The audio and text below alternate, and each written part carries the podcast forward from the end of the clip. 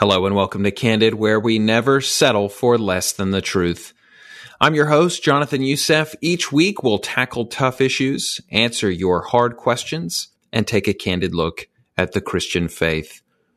Before we dive into today's episode, would you mind leaving us a review? By leaving a review and rating, it helps others to find us and is a tremendous help. Using your favorite podcast platform, go to our show and leave a rating along with a review. And perhaps next week we will mention you on the show. Now, on to our episode. There are certain sacrifices to gain, I guess, certain rewards, and those rewards feel good. They sound good, but those Emmys basically are in the basement in a closet. They're never going to satisfy me. In my my weakest moments, they're not going to speak to me. They're not going to give me strength not really not going to do anything. The only person that's going to do that is Jesus mm. and the Holy Spirit and the Father.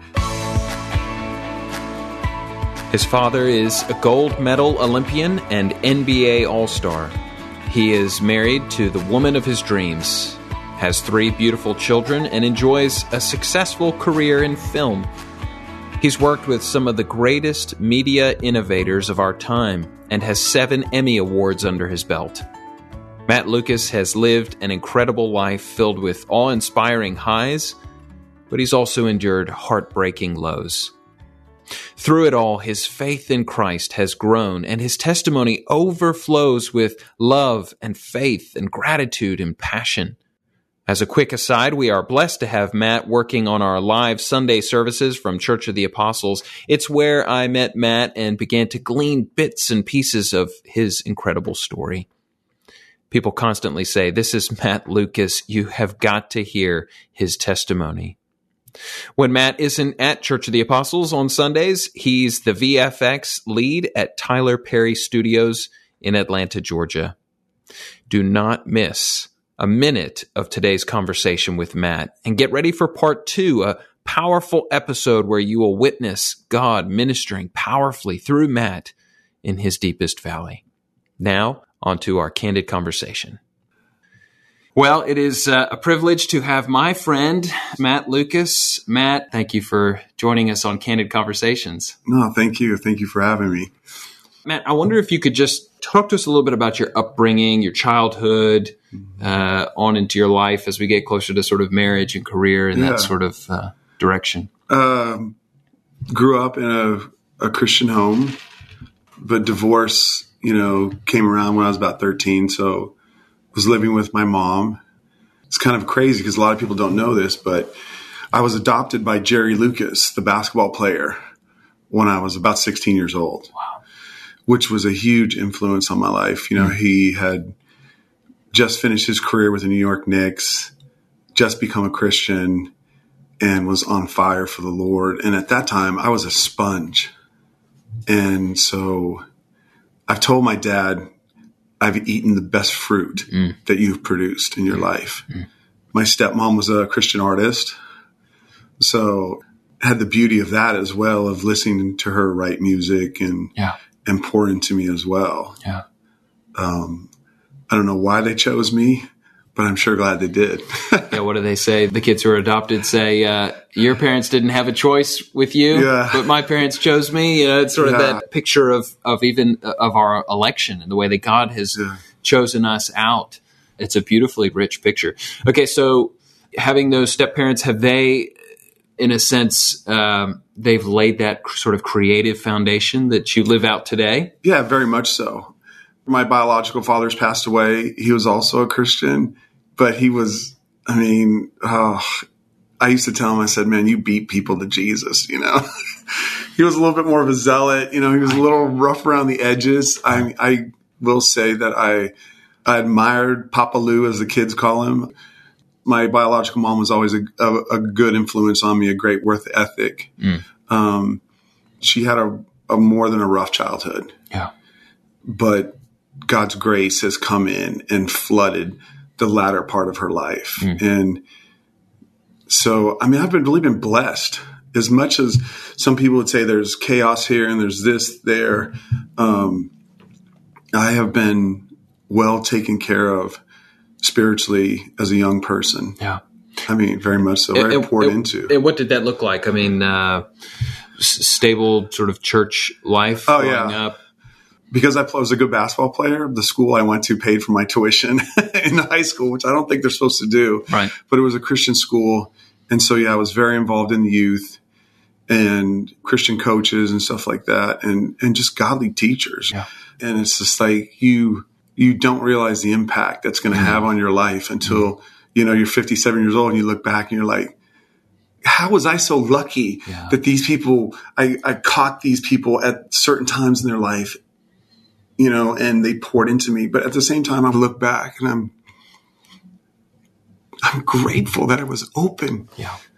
Yeah. you know, and that I wasn't hard. Mm. I really wasn't, man. I just, and maybe the divorce caused that. Maybe the divorce had broken me some mm. and that I was ready to, uh, to accept. There was a thing that happened. We had an elementary school and a, and a junior high high school and they were on two different campuses and the church was on the elementary school. And these two older guys were seniors, the Seamus brothers. They were on the basketball team, you know, very well known. They were very well known in the Bay Area. They were really good basketball players. And at a chapel, they had turned their lives over to Christ, you know. And so we all saw this. We saw them go down and and then pray for them. And then two days later, they're like, we want to be baptized. And so they took the whole junior high and high school and we all went down. We walked, which was like, I mean, it was like a mile. We walked to the church and they baptized these two guys. And I'm telling you, it changed me because I'd seen the two days before that where they had given their lives. I'm like, oh, this is real. Yeah. This is not fake, you mm-hmm. know? And that's why it's, I mean, it is important to lead. It's important to be responsible for what God's given you. Yeah. And even though they were seniors in high school, to this day, I still look Kids back. remember it. Yeah. I yeah. look back at that, that and I say, that's the first stake that I put down with God. Yeah. And they're involved in it, whether they realize it or not. Yeah. Even a, a, a visual thing like that, right? It, it leaves such an indelible mark on a young person. I think there's so much power in baptism in that you're seeing that visual representation of that, you know, dying with Christ and being raised to new life. Okay, so growing up and then and then you move you go and you play basketball in college. Yeah, I, and- I got a scholarship to play basketball at Ohio State. Um, so I was pretty excited about that. I probably shouldn't have gone there.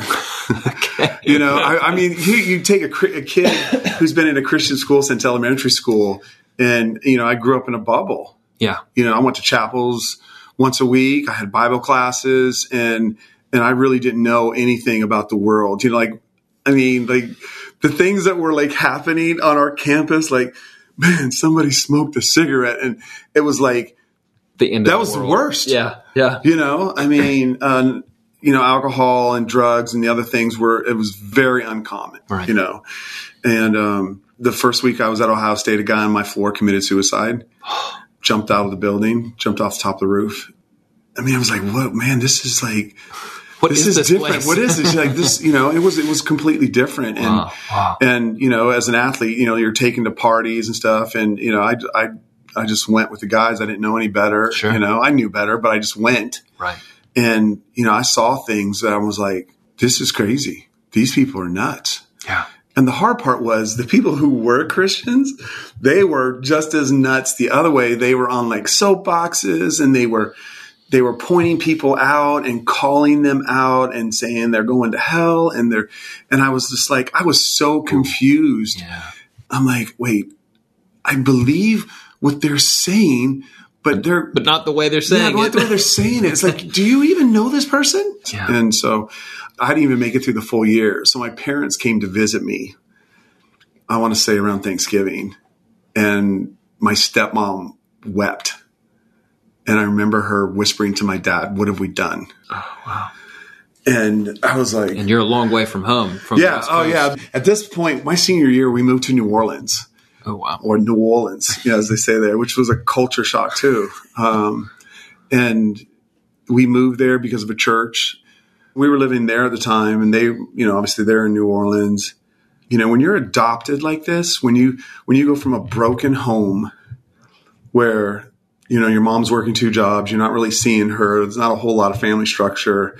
Um, there's not a lot of accountability. You know, my mom's thing was, you know, be home by breakfast. You know, it's like, luckily I wasn't that kid Yeah, sure. that took Yeah. advantage Low of that. bar, right? Yeah. Yeah, yeah. Um, that was, I was more into athletics. So I really didn't, I didn't need that. But, um, the desire and how much I missed like having those few years that we had, I was part of a family unit Mm.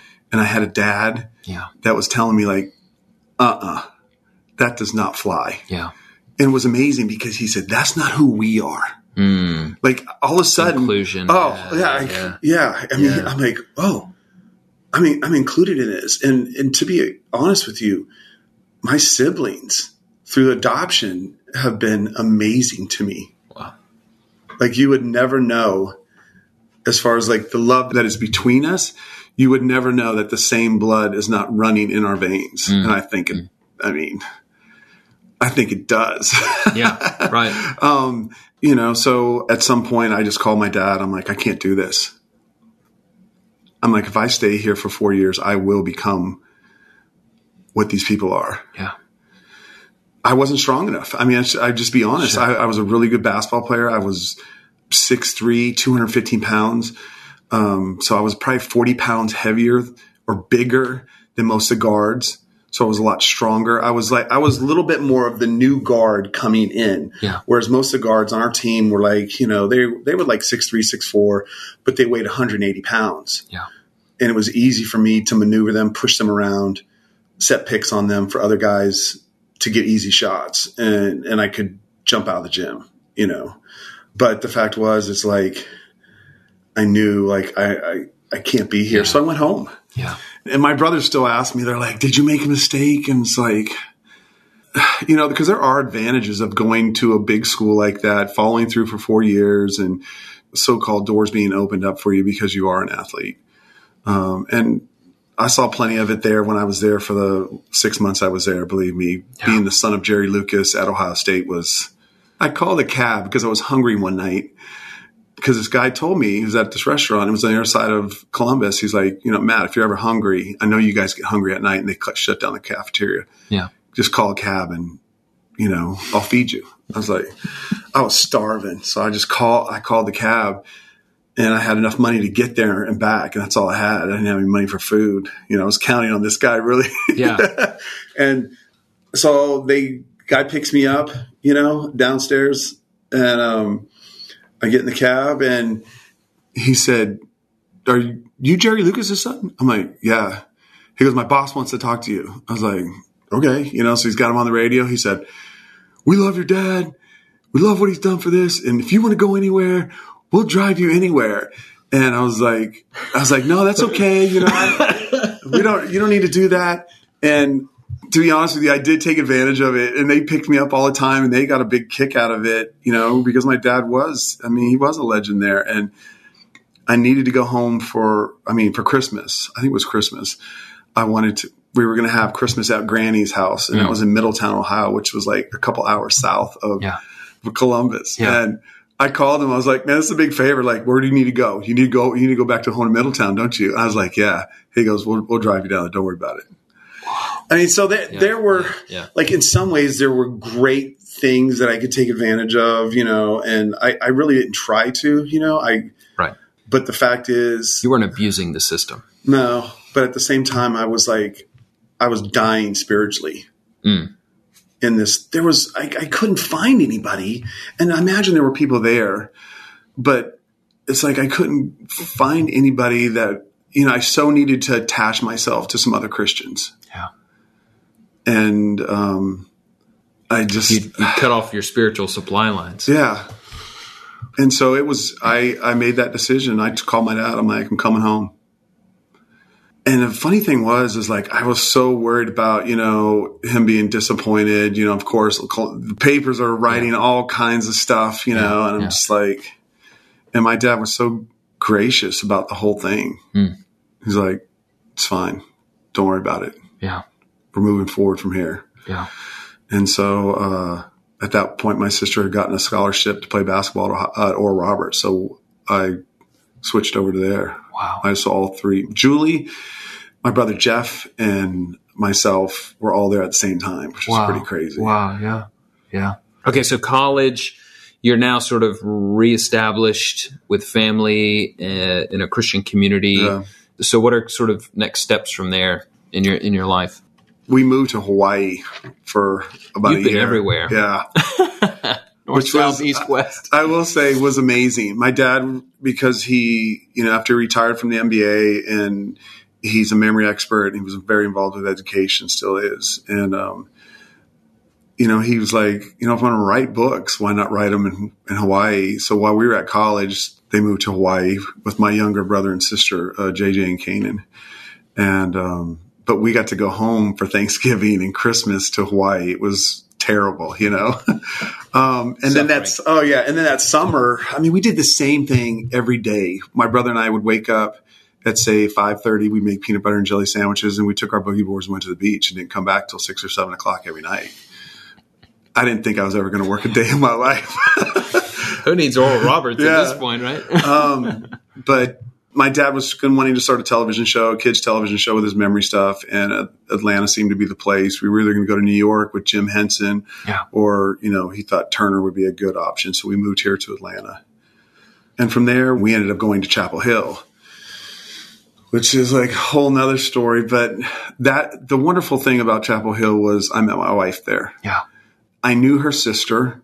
I knew her mom really well. I'd known them for years at Chapel Hill, but I had no, I, I didn't know about Rhonda.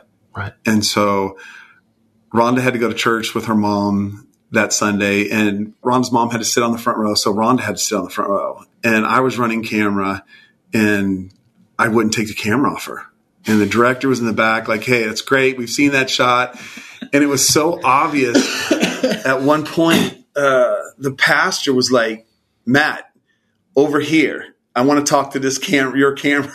I still had it on her. And, um, I don't know. It was one of those things, you know, I mean, she was dating somebody else and I asked her if she had a ring on her finger. She said no. And I said, well, then you're fair game, you know? Um, and I just pursued her. Wow. Rhonda's a preacher's kid Yeah. but her dad, you know, had a, uh, an affair and ruined the marriage and ruined the ministry. And uh, that's a, that's a long story, but her mom was this intercessor. And when I started dating Rhonda, Rhonda's mom would come home after work every day and take a shower and you would hear her crying out to God. Wow. I was like, who is this lady? Yeah. Like it moved me. Yeah. obviously I was in love with Rhonda because she was just gorgeous, you know, but there was this other side to her too, mm. Because what was in her mom was in her, Mm. you know, and so, uh, yeah, I pursued her until I could get a ring on her finger and, and, and let her know that, you know, that I wanted to live this life with her, Yeah. you know, and that, um, so important, so important that you find somebody who's walking the same path with you. You you can't drag somebody else along with you and, and or say, well, you know, he or she, you know, has been coming to church with me. You know, some people say, well, that sounds like spiritual snobbery. But it's no, I mean, the thing was Rhonda and I were running at the same pace. Yeah. And so when we did run into bumps in the road, which every relationship's going to have, Sure. it's like forgiveness is the first thing that you jump to, you know, and, and prayer is the first thing. And, and there's just a different kind of love. Yeah. There just is. Yeah. From there, we got married and I was going to do this television show with my dad, but that seemed to kind of fall apart. And then I got hired by, uh, Dr. Walker to work for his television ministry. Right. We were a bunch of young kids that he had in his television department Right. and he would just pour into us. Mm. Allowed us to be in leadership classes that we were in with all the other pastors. And I'm thinking to myself, this stuff's amazing.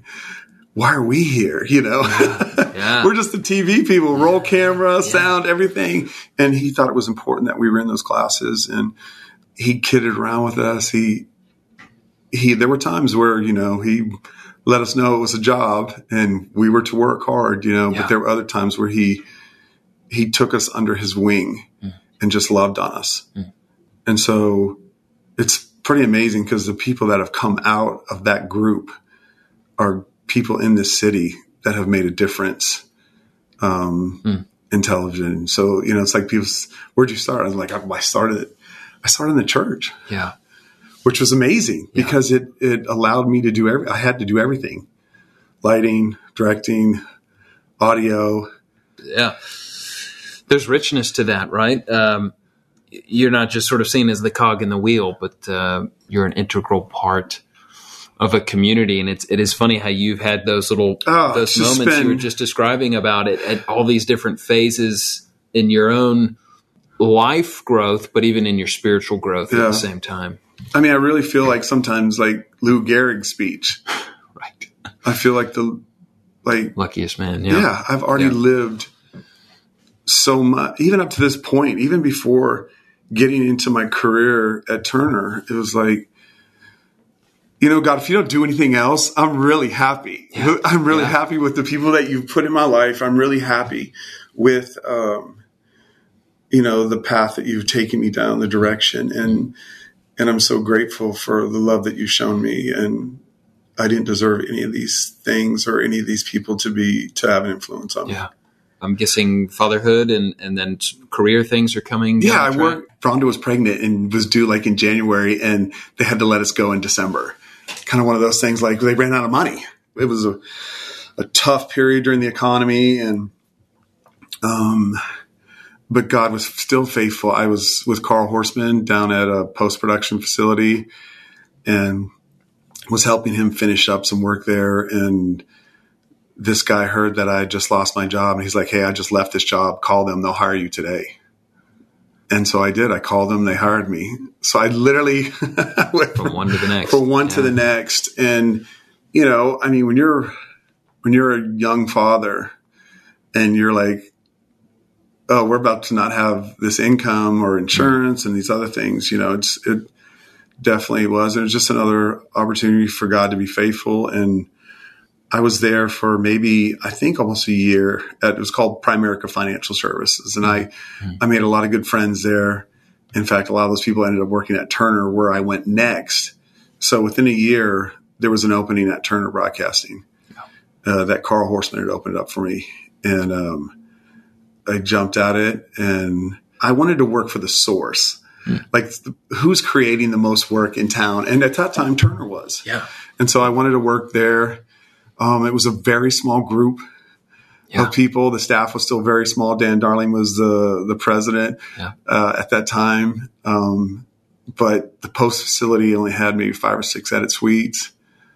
It was like a family. Dan. Oh yeah, Ted I mean, Turner. Yeah, And, uh, Ted still handful. lived in the building Yeah. Yeah. and would come down. You'd be editing, and he would come down, especially the night shift. If you worked the night shift, he'd come down with his little scotch or whatever he had, you know, and he would walk in the room. You'd be like, "Mr. Turner," you know, he- he'd be like, "Oh, don't worry about me, guys. Are you guys all right? Is everybody, you know, are you being taken care of? Are, are they taking care of you?" And you're you're like, "Yeah," and he'd sit down and talk and laugh and and uh so yeah it was like this and it's before human resources and so yeah it was very much he ran the company very lean and just like lean and mean Yeah. it's like let's get the work done Yeah. we don't have as many people as most people as networks have but we Yeah. we do a better job than everybody else Yeah. and um so it was great training ground i also had a couple people and everybody needs this man you you need people that will mentor you Yeah. but a guy Tony Marshall took me under his wing, and um, he was a director, and I worked on a TV show with him. It was a kids show called Feed Your Mind, and uh, worked on that for four or five years, and I learned a ton from him Yeah. because I made the transition. I was working with this kids TV show. People begin to see what kind of talents you have, and sports was sports would see somebody and be like, oh, "We want Yank. Yeah. yeah. and they were starting a new group in sports and uh, it was called cssu and it was basically an agency within sports so normally they would go outside hire an agency it's like we're going to create an agency we're going to create a like special forces team here in Turner. Right. And so it was an experiment. Um, it started off with like three or four of us. And, you know, when they had the meeting, I was like, I don't know why. I was just like, I'm in. I want to do this. Yeah. And people are like, you're out of your mind. You know, it's Craig Barry that's heading it up. And I'd worked with Craig in the past and, um, it created a, an amazing friendship. Yeah. He gave me a long leash Wow. creatively Yeah. and he he taught me how to collaborate like nobody's business. Like the best part about being in television is collaborating. I'm probably, probably any job Yeah. is anytime you can collaborate. You know, it's like you talk we talk about the Emmys and and and winning stuff. You know, awards. It's never won by an individual. Yeah. Yeah. Never. Yeah. I don't care if you're the guy who goes up there and grabs the Oscar. There is a slew of people that are attached to you. That's why they start listing off all the Yeah, names of people that have helped, right? Of, of names people may not know, but it's like this is who has helped to create. I remember the first All Star was like his big NBA All Star was his big thing with his guys. Right. And we did this piece called My Favorite Things. And we crushed it. We just did. I mean, we knew when we were done with it, like this is, there's nothing in sports that's ever been done like this. Right. And so I remember, you know, you're sitting in the truck, it's a couple days before All Star, and you're, he's like, Hey, I'm going to bring Lenny Daniels in to watch this. I was like, Oh, this is like the litmus test. This is like, you know, whether we're going to be CSSU or we're all going back to what we were doing, you know? And yeah, Lenny came in and watched it and didn't say a word the whole time. And then there were several words that he said that, you know, were him expressing how much he loved it and how he never thought, he never knew what CB was talking about, what we could create for sports. Hmm. And he goes, now I get who you guys are. And then soon after that, he brought in some other people that were, you know, the head of sports and they were just, they were all blown away. And it's like, you know, at that point, you kind of know. I mean, I'd had some experiences like that playing basketball. Like, you know, you're better than everybody when the other coach is yelling your name more than your coach is yelling your name. And it was like one of those moments, like, oh, th- this is going to happen. This, this small team of people and, and we work together before they kind of, I don't want to say they broke us up, but we worked together for about five years. And I mean, it was 16 hours a day. Grinding. Yeah. Usually five to six days a week. Yeah. You know, if the NBA called and said they needed something, we did it, even though there were certain things that like, uh, it was in the middle of playoffs and usually back then the playoffs was 40 days straight every night for 40 days. We were, we were there, you know, These are the people that can do it, right? yeah, I mean, but the the thing is, is that I had put myself with people that were not like minded spiritually Yeah. like me, but it was a, it was an opportunity for me to be a testimony, hmm. a silent testimony most of the time. Hmm. They're watching, dude. They were watching. They were waiting. They're just like waiting for you to, you know, maybe come to their camp you know, if they had something, if Charles Barkley said, you know, we're going to go to this bar and we're celebrating such and such, yeah, I would go and I'd hang out for a little while and I'd be like, I'm out, I'm gone. You know, I wouldn't stay till one or two o'clock in the morning. I was like, I'm gone. I'm, I'm, you know, there was one other guy who was a Christian and his name was Brett Langfels, you know, because there weren't a whole lot of Christians at, at Turner. There really wasn't, you know.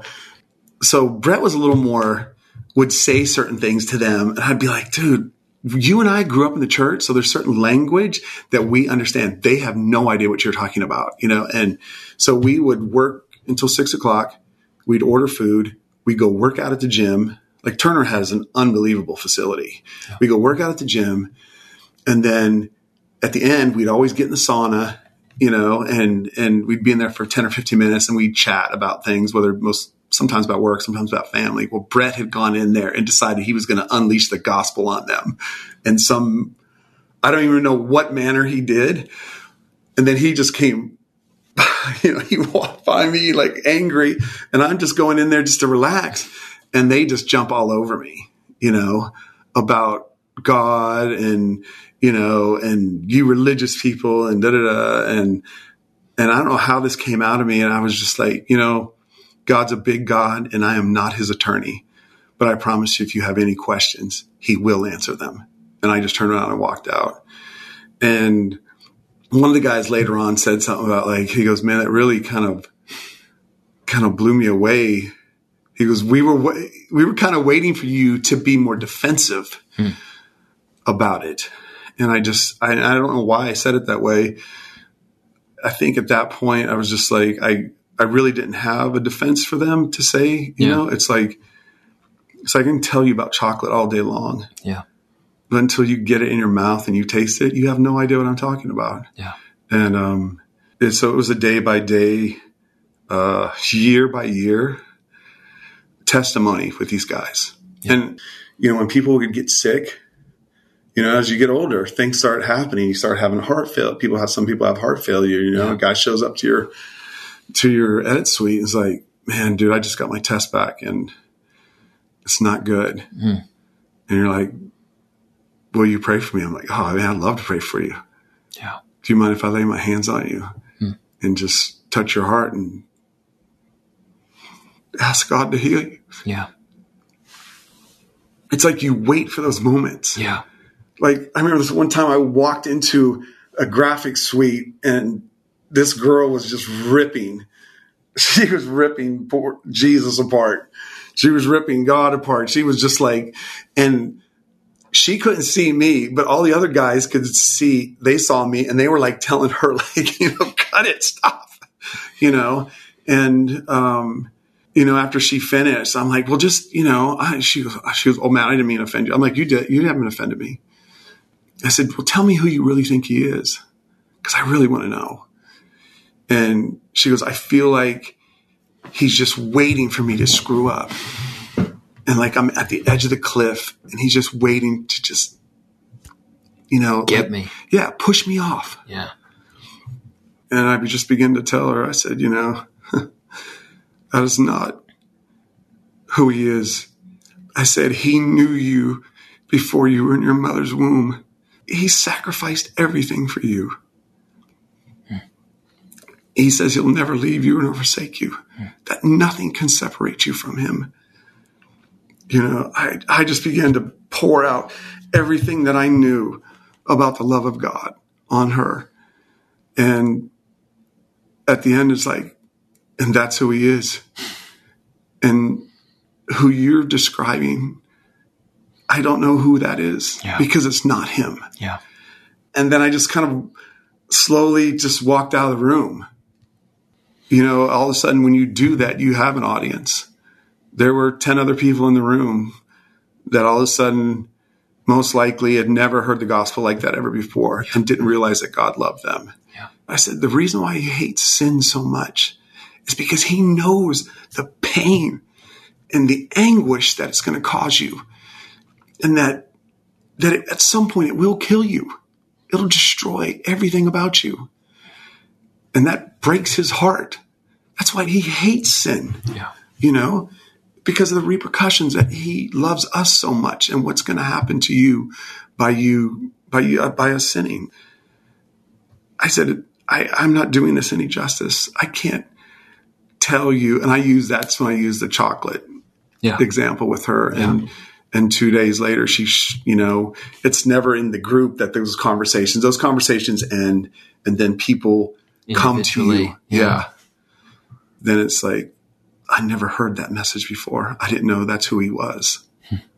It's like, I wait for those appointments. Yeah. That I can share the gospel with people and allow God. Because I'm direct here on Sundays and I, I have cameras which are like flies on the walls, you know, so I know pretty much everybody in the church. And I can tell you the people that show up on Sunday morning mm. and like something yeah. amazing has been going on in their life yeah. all week long. And they, as soon as they walk in those doors, they become this well that cannot contain what God has put in them. Mm. And it just begins to flow out of them. And I, I don't, sometimes I wonder, man, do the people realize that they are sitting in deep water right now Mm. because of the people that are around them. And it's been fun because those people I've gotten to know over the last 10 years and I've thanked them because they make my job easier. First of all, because they're great shots and, Yeah. and I tell them like, listen, you, you have no idea, but you're ministering, hmm. you know, leading the way is, is the largest on the planet ministry to the Muslim nations. Hmm. And people are watching and they can hear what Dr. Youssef's saying and, the, and that word is going out.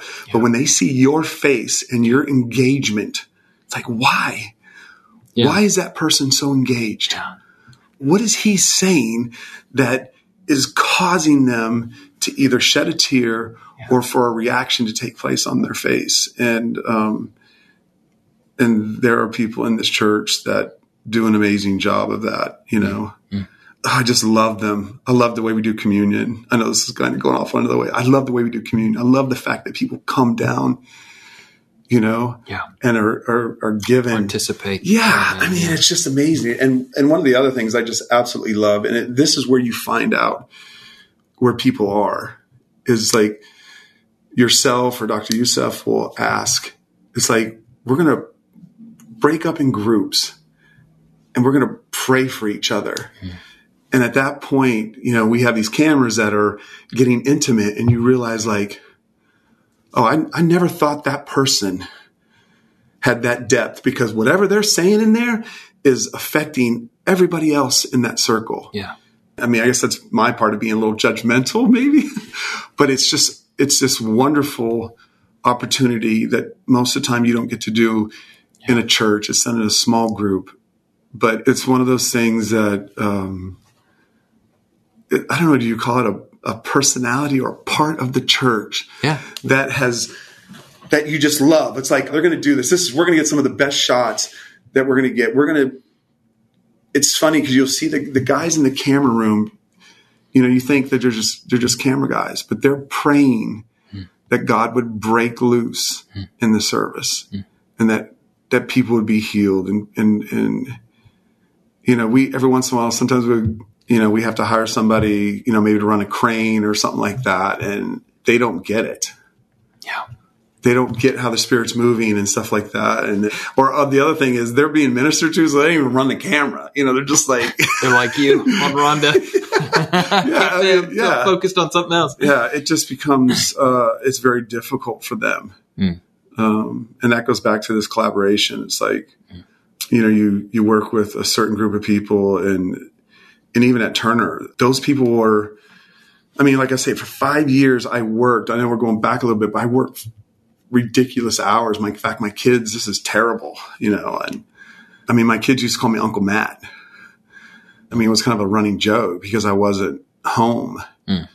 There are certain sacrifices to to gain, I guess, certain rewards, you know, and those rewards feel good. They sound good, but those Emmys basically are in the basement in a closet for 10 years until my uh, daughter and son-in-law moved across the country and, you know, during the pandemic. And so they've been living with us and they're like, what do you want to do with these? I guess I'm like, oh, I guess we'll just put them upstairs somewhere, you know.